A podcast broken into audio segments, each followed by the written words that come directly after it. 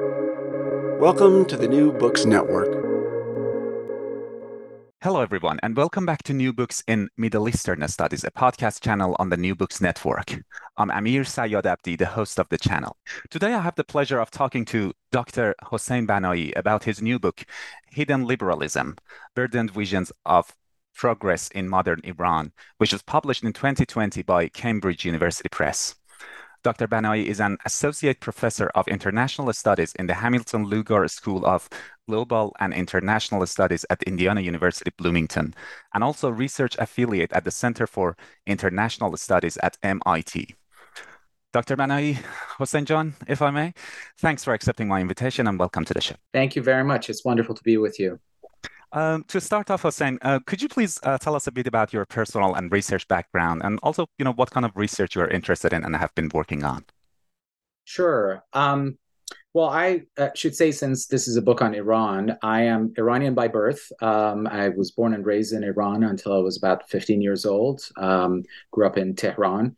Um, so I completed my elementary and secondary um, middle school education in Iran. I started high school in Canada, and then after uh, I was 15, we my family and I moved to Toronto in Canada. Uh, I went to high school there and then university at York University, where I studied political science um, and specialized in both international studies and political philosophy. And then after that, I did my master's in international relations at the London School of Economics uh, in London. Um, and it became clear after I did my master's that I was really interested in international theory, political theory. Um, those subfields were still really pulling on me. So um, when I started my doctoral studies at Brown University, I uh, uh, continued with political theory as my primary field and then international relations as my um, secondary field. Um, throughout all my studies and in my dissertation work, I have really focused um, on Iran um, from both an intellectual history perspective, but also in terms of contemporary topics as well. So um, uh, my research interests are at the intersection of international relations and political theory, with special interests in topics in uh, democratic theory, in liberalism and non-Western settings, uh, human rights, uh, as well as diplomatic history, and specifically on U.S. Iran relations. Uh, one hat that I wear, the other hat that I wear, I should say, in international relations is really um, linked to this 15 year project I've been a co convenor on U.S. Iran relations, uh, which has been jointly based out of MIT, uh, Brown, and now at Indiana University with two of my colleagues there. So the other uh, books I've published are co authored by. Um, collaborators based out of those institutions.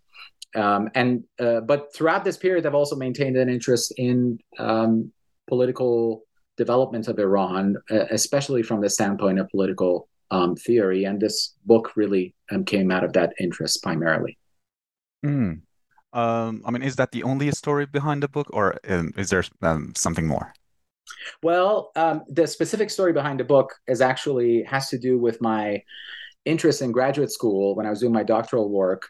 Um, I was reading the kind of canonical works in liberal political theory, which were really in vogue in the American Academy, especially. You can't really do a political theory course in a mainstream program at an American university without getting a thorough education in John Rawls, for instance, and in the canon of liberal political thought.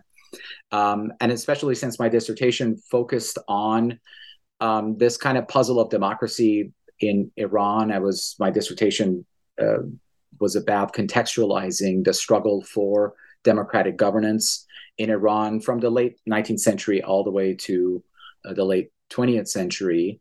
Um, and uh, in the course of that research, um, I really became interested in how the language that was employed in Western liberal political theory seem to completely discount the presence, the uh, um, real practice of liberal political thought in non-Western settings. It was either ignorant of it or um, it did not have the linguistic capabilities to be able to read the primary literature in those fields. And so after I finished my dissertation, um, and I was thinking about turning it into a book, it became clear to me that actually all along, instead of democracy, I had been thinking about liberalism in the Iranian context, and um, especially how absent what seemed to be so substantively present in during the course of Iran's political development, how absent it was linguistically, even in the works of Iranian political thinkers um, and uh, politicians. And so I really became curious about why is it that liberalism is um, such a uh, has a, a, such a different standing in non-Western settings, and especially the non-Western setting that I was most familiar with, um, Iran. And that really launched me into this project of trying to figure out why it was that liberalism, the argu- arguably the most successful ideology of the, um, especially second half of the 20th century in in the world in the West, um, seemed to have very little resonance uh, or at least public acknowledgement in the non-Western world, uh, especially at the same time as other ideologies such as you know um, socialism, communism, nationalism, uh, varieties of royalism um, seem to be present. That also had presence in in Western societies as well. Liberalism always stood out to me as something that was really understudied in non-Western contexts, and uh, that inquiry really launched the interest in this book and eventually what it became um, hidden liberalism. Mm. Um, I want to follow up on a, a, couple of points there, but um, let's start with the you know most obvious question: the title of the book, "Hidden Liberalism," which very efficiently sums up your main argument, at least um, uh, as I understand it. Uh, but before getting into those points, and before um, uh, talking about uh, the context of Iran specifically, um, could you tell us how do you define liberalism? I mean, what is liber liberalism, and uh, what is hidden about it? Yeah, very good question. I struggled with that very same question at the starting point of my inquiry because liberalism just seemed such a vast subject matter, such a vast intellectual terrain, and getting a handle on it um, was very difficult. Um, it can still be very difficult. And I was lucky in a sense that at the time that I was contemplating this, there were a series of other inquiries by Western political theorists, mainly people like Duncan Bell, for instance, or Michael Freeden, who had written on liberal languages and um, uh, genealogies of liberalism, were also trying to pin down what would be the essence of the liberalism as an intellectual project, but also specifically as a political and moral project. And um, as I was reading that literature and I was trying to kind of um, arrive at a at a kind of a clear understanding myself, it became clear to me that I really identify with, especially the work of Duncan Bell in um, his uh, now very famous article, What is Liberalism, in which he basically um, uh, uh, pitches liberalism as a very big tent ideology um, that uh, has a variety, contains a variety of different languages. It responds to different contexts um, differently. Um, uh, and yet it has a kind of a discernible common substance. And that substance really boils down to um, a, a, preference for unencumbered self expression, individuality, um, a, a, a, preference for toleration, um, a prizing of reason over the passions, uh, very broadly understood.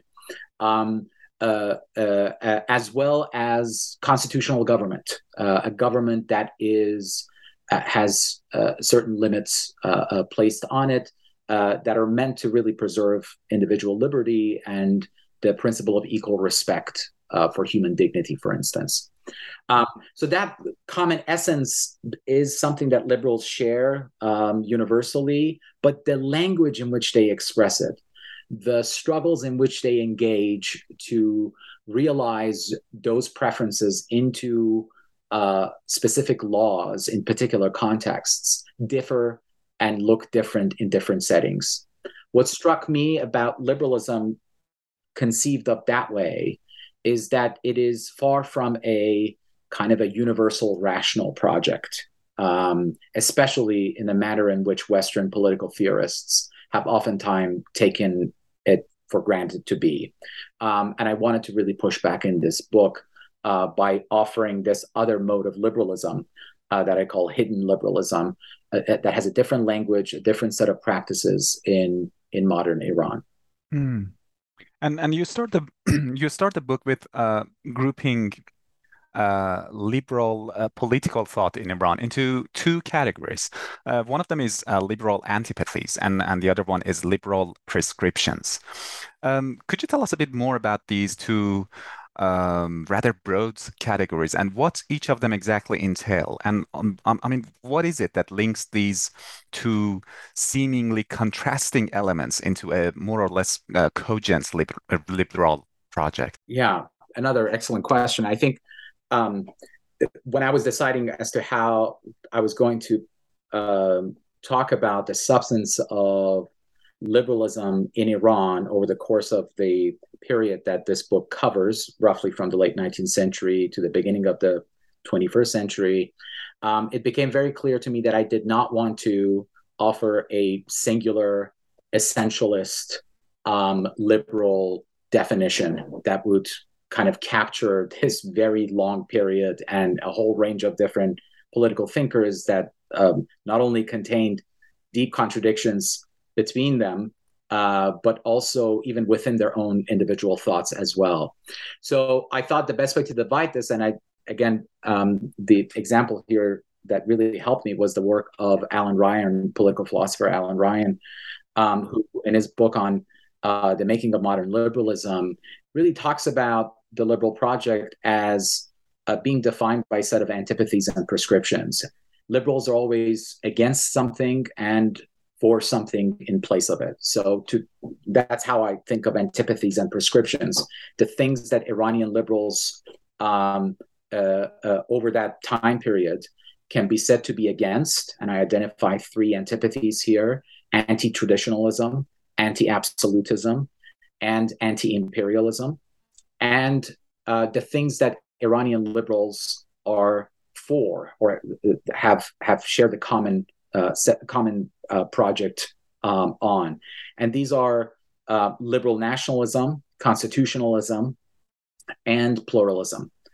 Uh, and uh, although this is a kind of a, a, a neat topology, there are many other um, categories that one could think of. I wanted to th- especially think about three broad subcategories under antipathies and prescriptions that would encapsulate a whole range of other um, antipathies and a whole range of other um, prescriptions. Um, uh, but uh, as a starting point in this inquiry, I wanted also to maintain analytical clarity and not really, you know, offer 15 or 20 um, different antipathies. And I, you know, hope that this uh, kind of um, classification um, would be useful for future researchers who want to actually elaborate on these specific antipathies. But as a starting point in understanding liberalism in Iran, it's struck me that the, especially the first generation of um, what could be classified as liberal political thinkers um, in Iran were especially keen on pushing against the decadence, corruptions, and really the traditional um, culture that was uh, that they found to be um, uh, uh, really constraining um, and uh, claustrophobic in uh, the mid to late 19th century. Um, this cohort of intellectuals that I outline in chapter two um, were especially interested in modernizing Iran in the same fashion as the modernizers in the Ottoman court at that time, which the Iranian intellectuals really looked up to as uh, as the kinds of um, uh, reforms and programs that could really rescue Iran out of its traditionalist, um, decadent uh, position vis-a-vis other regional powers and especially uh, Western European powers. Within the uh, Ottoman court itself, I should say, um, those reformers who were working on the Tanzimat, uh, it was called, they were looking to the Europeans. They were trying to imitate many of the constitutional principles and um, uh, philosophies that were uh, very in vogue in European capitals, Paris and London, especially in post Enlightenment Europe. Uh, and they wanted to kind of import those wholesale into uh, uh administering um, Ottoman law and uh, especially Ottoman governance. So there was this kind of ripple effect from the West already that was reaching um, Iran in, in the manner of anti traditionalist antipathies. And here, um, uh, really, the uh, main kind of first spark was to transform Iranian culture and to uh, move it away from um, e- even at the level of the alphabet um, uh, to something that more closely resembled um, modern westernized uh, ways of discourse, of organization, and of thinking about the relationship between the rulers and the ruled. And this leads to the second antipathy of anti absolutism, uh, which, uh, as the uh, name suggests, it re- uh, was really geared toward ending the arbitrary rule of hereditary rulers who were oftentimes ill equipped to um, not only glean what people under them really needed for the society to be transformed along those uh, uh, modern um, projects, but also, especially, um, uh, to introduce efficiency and accountability in matters matters of governance.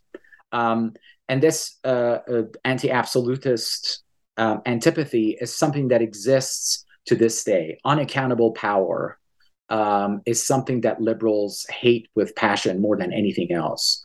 The rule of law, um, qanun, as uh, uh, Iranian um, liberals of the uh, time who really championed, especially in the anti-absolutist uh, vein, uh, uh, the reforms that were needed um, to bring Iran into the community of community of modern um, states, um, thinkers like Mirza Malcolm Khan, for instance, or um, Mirza Fath Ali Akhundzadeh, Muhammad Agha Kermani, um, et cetera, et cetera. They were really interested in um, focusing on, on the establishment of the rule of law uh, and of checks and balances in matters of uh, governance.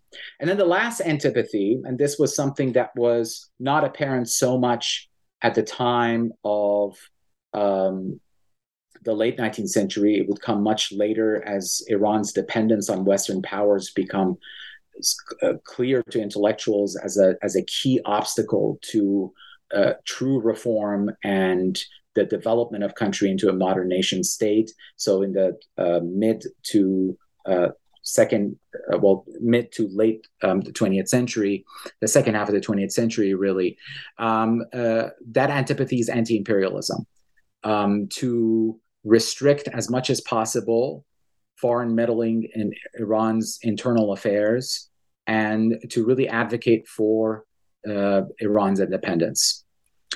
Um, going to prescriptions, I, I, don't have to uh, say much here because the prescriptions are meant to be remedies to those antipathies. So um, uh, uh, you have constitutionalism, uh, which is meant to be as a remedy to absolutism and anti uh, uh, to the problem of absolutism and traditionalism. the constitutional revolution of 1905 to 1911 um, is probably the single most important development in this regard, in that it features um, those antipathies channeled into um, actual political prescriptions in the rec- in the realization of constitutional documents and constitutional government. However, uh, kind of tenuous and feeble and short-lived that experiment was, it nevertheless was a very important um, uh, development. Um, similarly, uh, liberal nationalism is a particular prescription meant um, to be a counter to uh, uh, the problem of imperialism. And here, I mean, we can talk about this more later, but um, I, I, say liberal nationalism because nationalism as a project is something that actually is championed by a variety of other ideologies as well. Um, uh, uh socialists um, slash communists, um, uh, traditionalists, um, the religious clergy, for instance, um, uh, they all championed the cause of nationalism and Iran's independence, but they put the emphasis in not so much constitutional government, but in what they uh, what was the their particular normative political agenda. So for the religious nationalists, it was uh, Sharia based um, uh, independent government. And for the uh, uh, socialists, it was uh, not liberal constitutionalism, but to make a very complicated political scheme simple, a variant of social democracy. Um, even communist one party rule in the more extreme um, manifestations of the Tudeh party, for instance, um, um, in Iran. Um, so liberal nationalism was different in that it really focused on um, constitutional government, um, but also constitutional government that was especially bound by international law and norms of human rights that were emerging in the second half of the 20th century probably the most well-known avatar of liberal nationalism is the uh, Iranian Prime Minister um, Mohammad Mossadegh, who obviously um, is very well known to Western uh, audiences for having been deposed through a CIA um, MI6 sponsored coup um, that brought back the uh, a monarchy uh, in, into Iran after brief experimentation with parliamentary representation, not necessarily parliamentary democracy, but parliamentary representation. Um, uh, but there are other important uh, liberal nationalists, uh, Mohammad Ali Foroughi, for instance, uh, another Iranian prime minister, precursor to um, Mossadegh, I, I think was even more important in this regard because he not only focused on the political project of um, ensuring Iran's resources remained independent and in the hands of Iranian politicians, and that Iran was recognized as a sovereign nation state. But domestically, at a cultural level, Foroughi was absolutely key in working on um, establishing, institutionalizing um, uh, uh, uh, domestic um, public spaces and cultural spaces where a sense of um, uh, Iranian national liberality um, uh, could come into being, where the arts, Iranian um, arts and crafts, um, could be made discernible to the lay public, where um, a, a, coherent and um, uh, substantive curriculum at all levels of education um, uh, uh, could be truly Iranian and not a simple imitation of uh, Western curricula, for instance. And um, and Foroughi, who was instrumental in creating a lot of cultural and political institutions domestically, to really um, uh, bring a great deal of substance to uh, this liberal nationalist um, uh, project, uh, is really, in many respects, the hero of liberal nationalism. Um, the last prescription, pluralism, is something that comes much later. And it's really, I say in the book, to me, a response not so much to the depredations of the 20th century um, that many countries around the world experience, the question of, you know, uh, decolonization, of independence, of building a modern uh, economy, uh, modern uh, political institutions, um, uh, the liberation of women, etc., but rather a direct response to the advent of theocracy in Iran after the 79 revolution.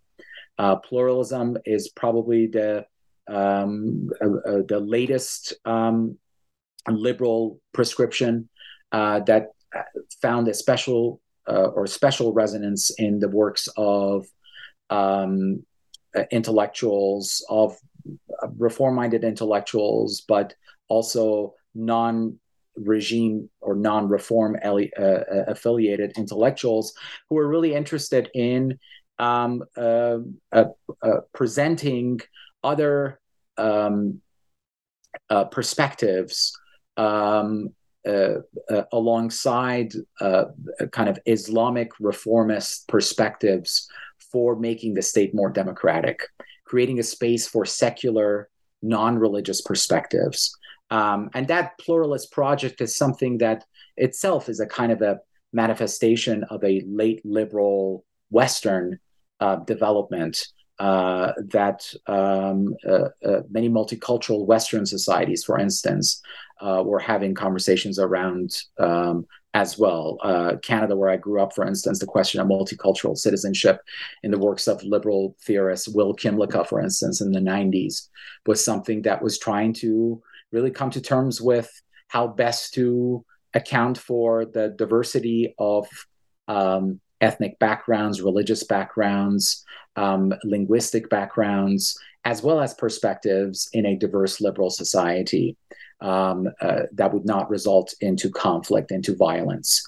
Um, well, there was a variant of that taking place in Iran too, but here it was really deliberately meant to push um, away the kind of the centrality of the Islamic reformist agenda that was trying to make the Islamic Republic more um, democratic. So broadly, those are the kind of the six categories that I uh, divide into three antipathies and three prescriptions um, in, during the course of the last century or so in Iran.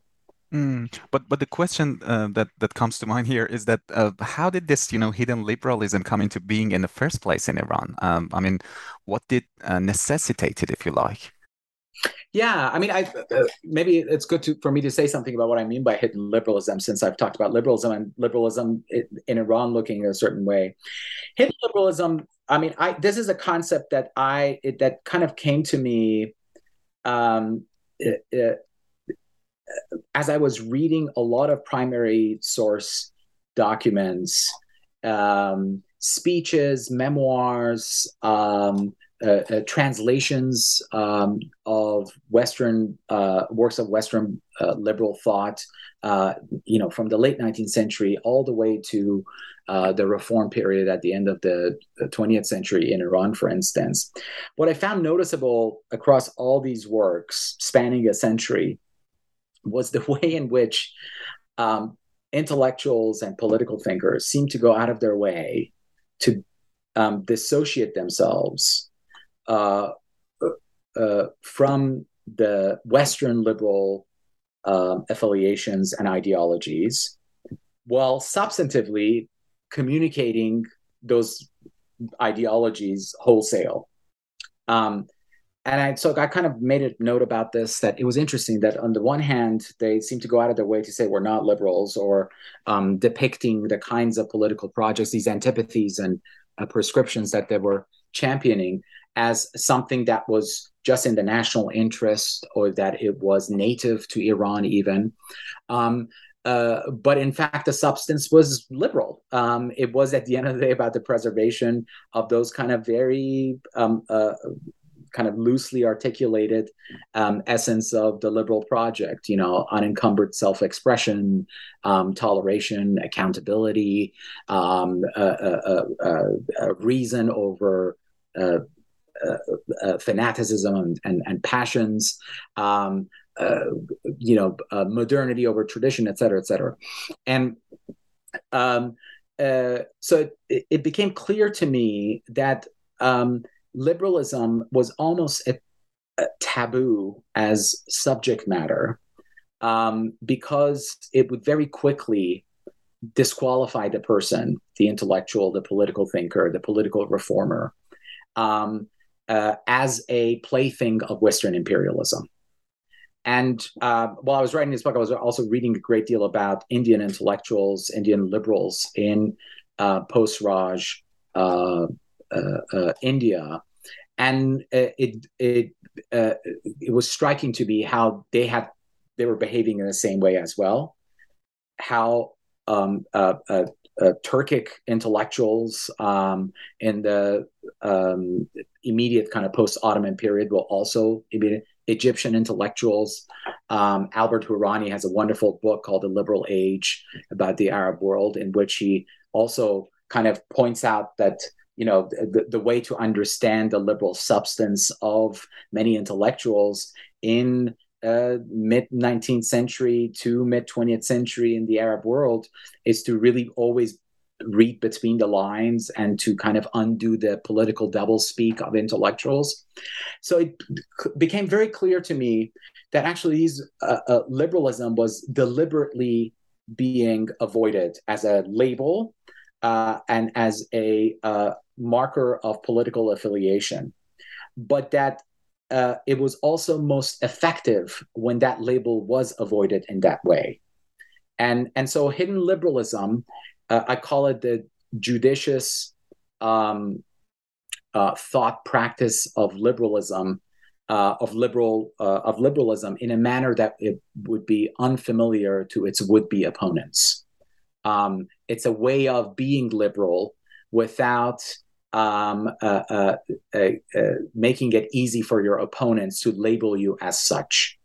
Um, and that kind of behavior seemed to me, that kind of thought practice, um, seemed to me to be uh, uh, apparent in many post colonial and semi colonial um, societies. And here, um, I kind of explain in the book that hidden liberalism really speaks to a dual burden of responsibility on liberal intellectuals. On the one hand, they have to assert liberal principles against the existing regime. So they want, you know, greater freedoms, they want more accountability, they want more toleration, they want a relatively um, uh, uh, open public space where equal respect can be observed. Um, they want the rule of law, etc.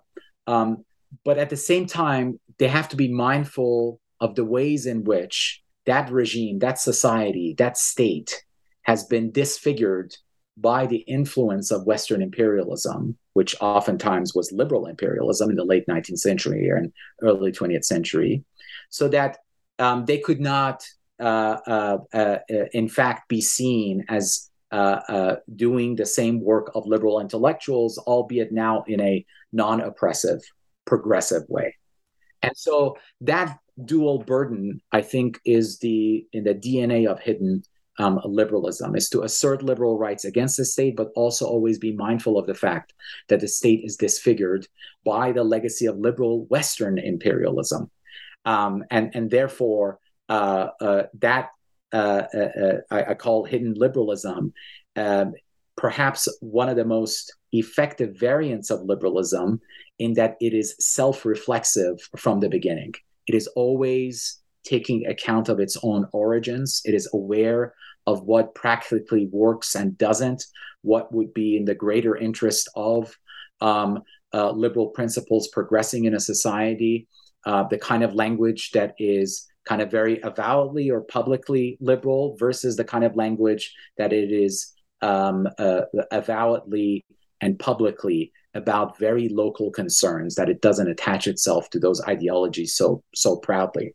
In many respects i think the relative success at a substantive level of the liberal project during the course of Iran's political development in the last century or so compared to that of, let's say, socialism, I think owes to that hiddenness um, that liberals have employed. I think many post-colonial societies, many um, semi-colonial societies, um, are have, have been able to internalize liberal norms and practices, um, uh, and you see it in protests against the state, for instance, um, uh, so much more successfully than socialist practices, because socialism or communism um, had a very publicly avowed, very doctrinaire, unapologetically kind of pro-Soviet uh, in the context of the second half of the 20th century um, affiliations that those intellectuals as- associated with them openly proclaimed. Uh, liberals didn't have that, and I think that accounted both for their failings, but also uh, for their kind of long-term success in in uh, having these values kind of seep in more in in, in the society. Mm. And um, going back uh, to something you mentioned very briefly earlier, Hossein, um, how did this uh, liberal political thought manifest after the uh, Iranian Revolution in 1979? Yeah, it's a very uh, curious thing because unlike other post-colonial societies, or many of them anyway, um, Iran experienced a, a, a, a massive upheaval in the form of the 79 revolution that um, overthrew a secular uh, hereditary monarchy uh, that was a modernizing force in, in Iranian politics and replaced it with um, not a kind of uh, constitutional government that had been championed by uh, uh, liberals and nationalists of different um, uh, sorts, but by a, a, religious form of government, a, a, theocracy, an Islamic theocracy. And hidden liberalism after the revolution becomes even more um, entrenched um, in a way because whereas before under the Pahlavi regime, um, its um, chief antipathy was ab- absolutism, and it had to kind of hide itself um, in ways that did not appear as threatening to the arbitrary power of this principle of hereditary monarchy. Um, after the revolution, it had to situate itself against a system that had um, religion as the basis of uh, the constitution of the state, um, but also uh, uh, uh, the, a kind of religious absolutism um, that did not allow for the kinds of traditional reform approaches that were undertaken under the Pahlavi regime. Um, I say in the chapter um, that covers this period that really the lineage of um, uh, liberalism uh, in the second half of the 20th century cannot be understood without the lineage of anti liberalism in that same period. And anti liberalism is really um, the uh, uh, singular, most coherent antipathy, if you will, of the Islamic Republic um, regime after the revolution. Um, uh, whereas under the Shah, um, it was not necessarily anti liberalism that defined the ideologies of the Pahlavi monarchy. The Pahlavi monarchy's ideology was about modernity and progress. It was modern progress that really drove. And authoritarian liberalism is something that they employed. You know, um, liberalizing the curriculum. The 1963 White Revolution programs of the Shah, for instance, were meant to liberalize um, curricula, uh, make women uh, uh, more uh, prominent participants in society, um, liberalizing and relaxing cultural norms, pushing back against religion and traditionalist ways of um, living in Iran. You know, I joke that you know women went from uh, being beaten for wearing the hijab under the Pahlavis to being beaten for not wearing the hijab um, after the revolution. That tells you those that as facetious as that example may seem, um, it tells you about the essence of the antipathy of those two regimes. The antipathy of the Pahlavi uh, era was anti um, traditionalism um, and authoritarian, progressive, authoritarian liberal approaches were thought to be the prescription. And that forced liberals to behave accordingly. After the revolution, the antipathy of the Islamic Republic um, really is this anti Western modernity and especially anti liberalism. That is something that is very much in the air, I should say, in the kind of variety of third worldist liberation uh, movements um, in, in many post colonial societies. Political Islam, also in this period, is, is becoming so much more um, organized and known as an effective mobilization force against anti-Westernism um, in in those societies.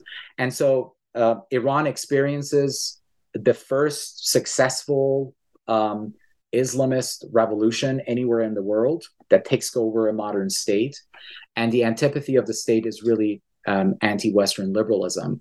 And so liberals are even more beleaguered, more challenged, especially in that first decade after the revolution. That's a decade in which I was really brought up in Iran. And I, I saw this in the literal change in um, uh, school curricula, uh, how our books change, how the teaching of you know even evolution was taken out of the uh, books. Every book had the beginning of it um, Quranic um, um, injunctions and um, you know the, the, the school day started with recitation of kind of uh, you know uh, uh, pledges of loyalty to uh, uh, uh, to to the Islamic Republic to um, to to the ways of a kind of a devout and um, faithful way of life.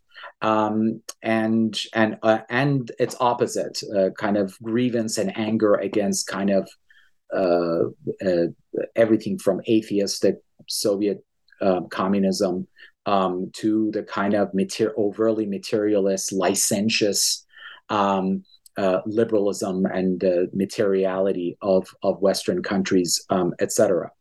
Um, so liberals in this environment had to really lower their expectations. Um, it, the Pahlavi era um, paradoxically brought a lot of progress for liberal-minded intellectuals. That's why a lot of them were in the royal court, even. Um, after the revolution, um, all of those um, advantages went away, and here the you know progress was now measured into how best you could um, create very small private spaces of um, um, uh, self and collective enjoyment.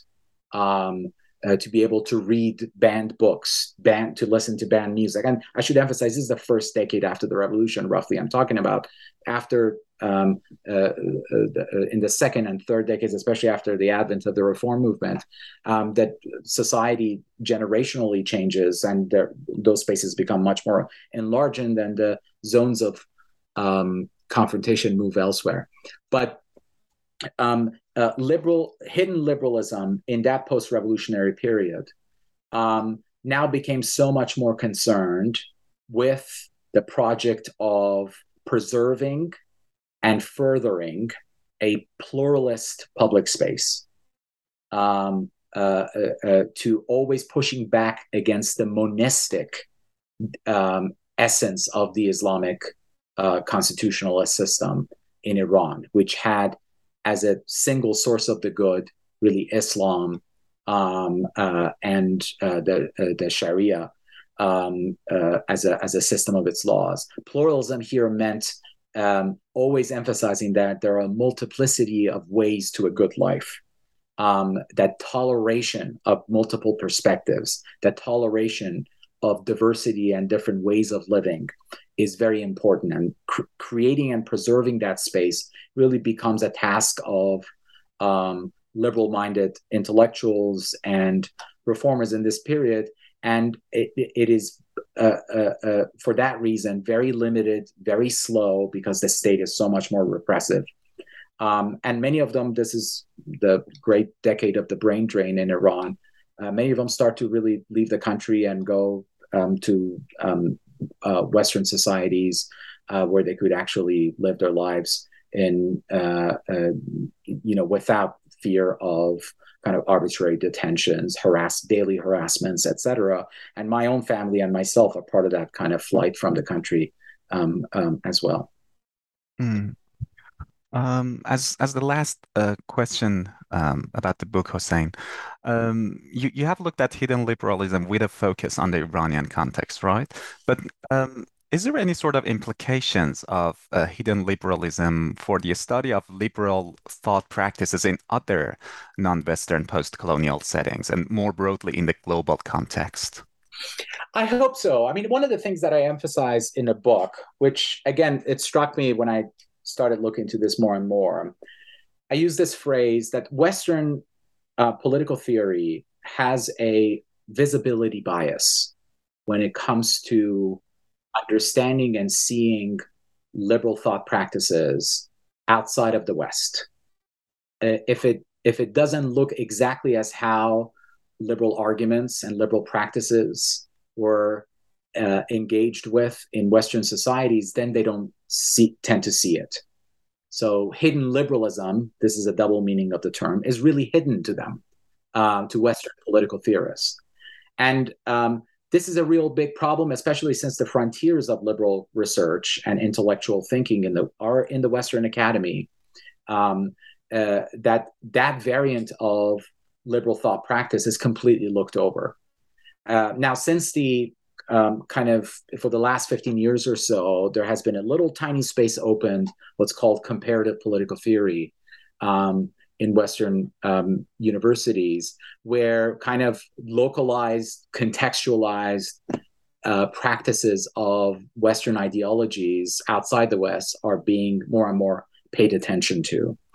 Uh, what I hope that those who read this book and look at the example of Iran um, can gain in terms of thinking about variants of liberalism elsewhere is to first and foremost um, uh, uh, uh, understand that liberal antipathies and prescriptions may look different in their own contexts, uh, to be able to map out and chart how it is that the uh, kind of inevitably, necessarily dialectical process between native intellectuals and Western intellectuals looks like in particular countries, and um, uh, to be able to then uh, juxtapose that inquiry onto the political development of a particular society or state.